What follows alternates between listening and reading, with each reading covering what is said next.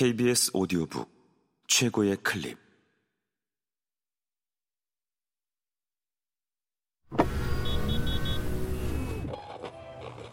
KBS 오디오북.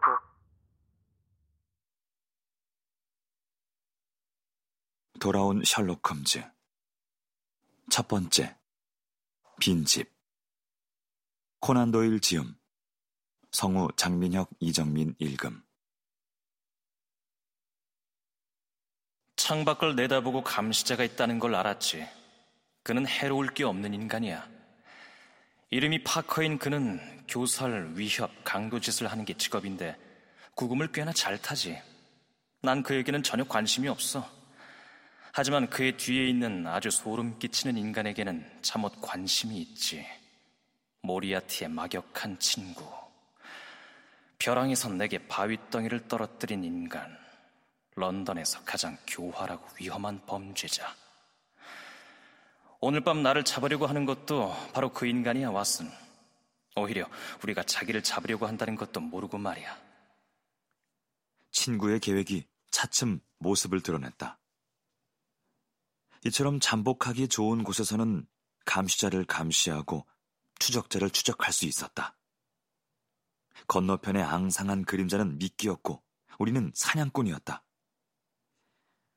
우리는 어둠 속에 말없이 서서 바삐 지나가는 행인들을 지켜보았다. 홈즈는 말하지도 움직이지도 않았지만 나는 그의 신경이 곤두서 있다는 것을 알 수 있었다.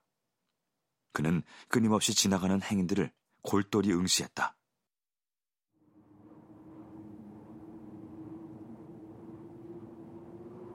바람이 사납게 부는 쌀쌀한 밤이었다.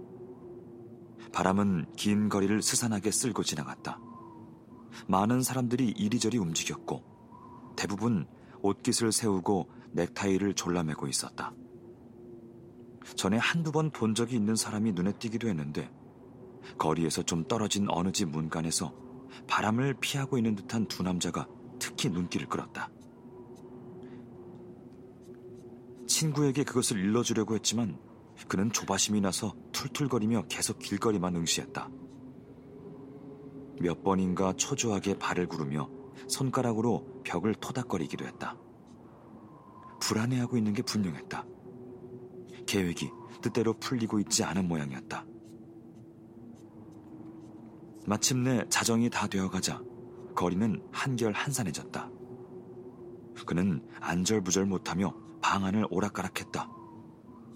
나는 그에게 뭔가 말을 하려다가 불이 켜진 창문에 눈길이 스친 순간 전처럼 화들짝 놀라지 않을 수 없었다. 나는 홈즈의 팔을 잡고 2층을 가리켰다. 그, 그 그림자가 움직였어! 내가 외쳤다. 우리를 향한 그림자가 옆모습이 아니라 뒷모습으로 바뀐 것이다. 3년이 지났어도 그의 신랄한 성격, 곧 자기보다 미련한 것을 참고 보지 못하는 성질머리는 조금도 누그러지지 않은 게 분명했다. 물론 움직였지. 그가 말했다. 자네는 내가 그렇게 아둔한 줄 아나? 인형인 게 뻔한 것을 세워놓고 유럽에서 가장 예리한 사람 축에 드는 자들이 그것에 속기를 바랄 정도로? 우리가 이 방에 있은 지 두 시간 됐는데 그 사이에 허드슨 부인이 인형의 모습을 8번 바꾸었어. 15분에 한 번씩 자세를 바꿔놓은 거야. 자기 그림자가 비치지 않도록 몸을 숨기고서 말이야. 그가 흥분해서 소리나게 숨을 들이켰다. 그는 머리를 앞으로 내민 채 바짝 긴장해서 몸이 굳어 있었다. 바깥 거리에는 사람 하나 없었다. 이두 남자는 아직 문간에 웅크리고 있는지 몰랐지만 모습이 보이진 않았다.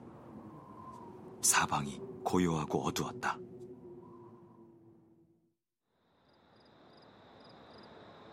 다만 중앙에 검은 그림자를 들이우고 우리 앞에 펼쳐진 노란 커튼만이 환했다. 쥐죽은 듯한 침묵 속에서 다시 가늘게 새근거리는 홈즈의 숨소리가 들렸다. 강렬한 흥분을 억누르고 있는 숨소리였다. 다음 순간 실내에서 가장 어두운 구석으로 그가 나를 잡아당겼다. 소리를 내지 말라고 내 입에 얹은 그의 손이 느껴졌다. 내 손을 잡은 그의 손가락이 파르르 떨렸다. 전에는 그가 이렇게 동요하는 것을 본 적이 없었다. 하지만 눈앞의 어두운 거리는 아무런 움직임 없이 괴괴할 뿐이었다. 그러나 문득 나보다 더 예리한 감각으로 홈즈가 먼저 알아차린 것이 무엇인지 나도 비로소 감지했다. 살금살금 걷는 소리가 들려온 것이다. 그건 베이커 스트리트 쪽이 아니라 우리가 숨어 있는 집 뒤꼍에서 나는 소리였다.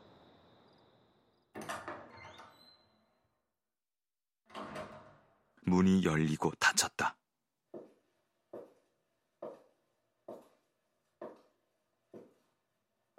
곧이어 살그머니 통로를 걸어오는 발소리가 들렸다.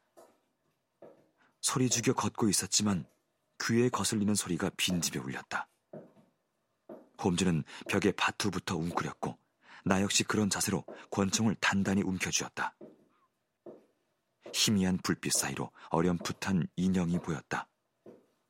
인형은 열려있는 어두운 문보다 더 어두웠다.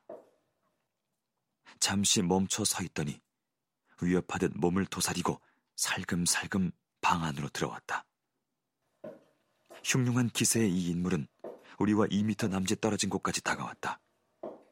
마음을 굳게 다잡고 그가 달려들 것을 대비했지만 알고 보니 그는 우리가 거기 있다는 것을 전혀 모르고 있었다. 그는 우리 곁을 지나쳐서 몰래 창가로 다가가더니 소리 없이 창문을 15cm쯤 들어 올렸다. 그가 몸을 낮추자 더러운 유리창에 걸러지지 않은 거리의 불빛이 그의 얼굴을 고스란히 비추었다. 그는 흥분해서 제정신이 아닌 것 같았다. 두 눈은 별빛처럼 반짝였고 이목구비는 경련을 일으키듯 떨렸다. 나이는 지긋했는데 가늘게 솟은 코에 앞머리는 대머리이고 희끗희끗한 콧수염이 무성했다. 그는 오페라 모자를 머리 뒤로 젖혀 쓰고 있었다. 앞이 트인 외투 밖으로 드러난 야회복 셔츠 앞자락이 하얗게 반짝였다. 여위고 가무잡잡한 그의 얼굴에는 깊고 험상궂게 주름살이 패여 있었다. 그는 막대기 같은 것을 손에 들고 있었는데 그것을 바닥에 내려놓자 쨍하는 금속성 소리가 났다. 이어서 그는 외투 주머니에서 큼직한 물건을 꺼냈다. 바삐 꼼지락거리더니 마침내 찰칵하는 날카로운 소리가 났다. 스프링이나 볼트가 제자리에 끼워지는 소리였다. 그가 바닥에 무릎을 꿇고 앉은 자세 그대로 앞으로 몸을 기우뚱하며 무슨 지렛대 같은 것에 잔뜩 체중을 싣자 뭔가 한참 돌아가며 마찰하는 소리가 나더니 또다시 크게 찰칵하는 소리가 났다. 그러고서 몸을 편 그는 기형의 개머리판이 달린 엽총을 들고 있었다.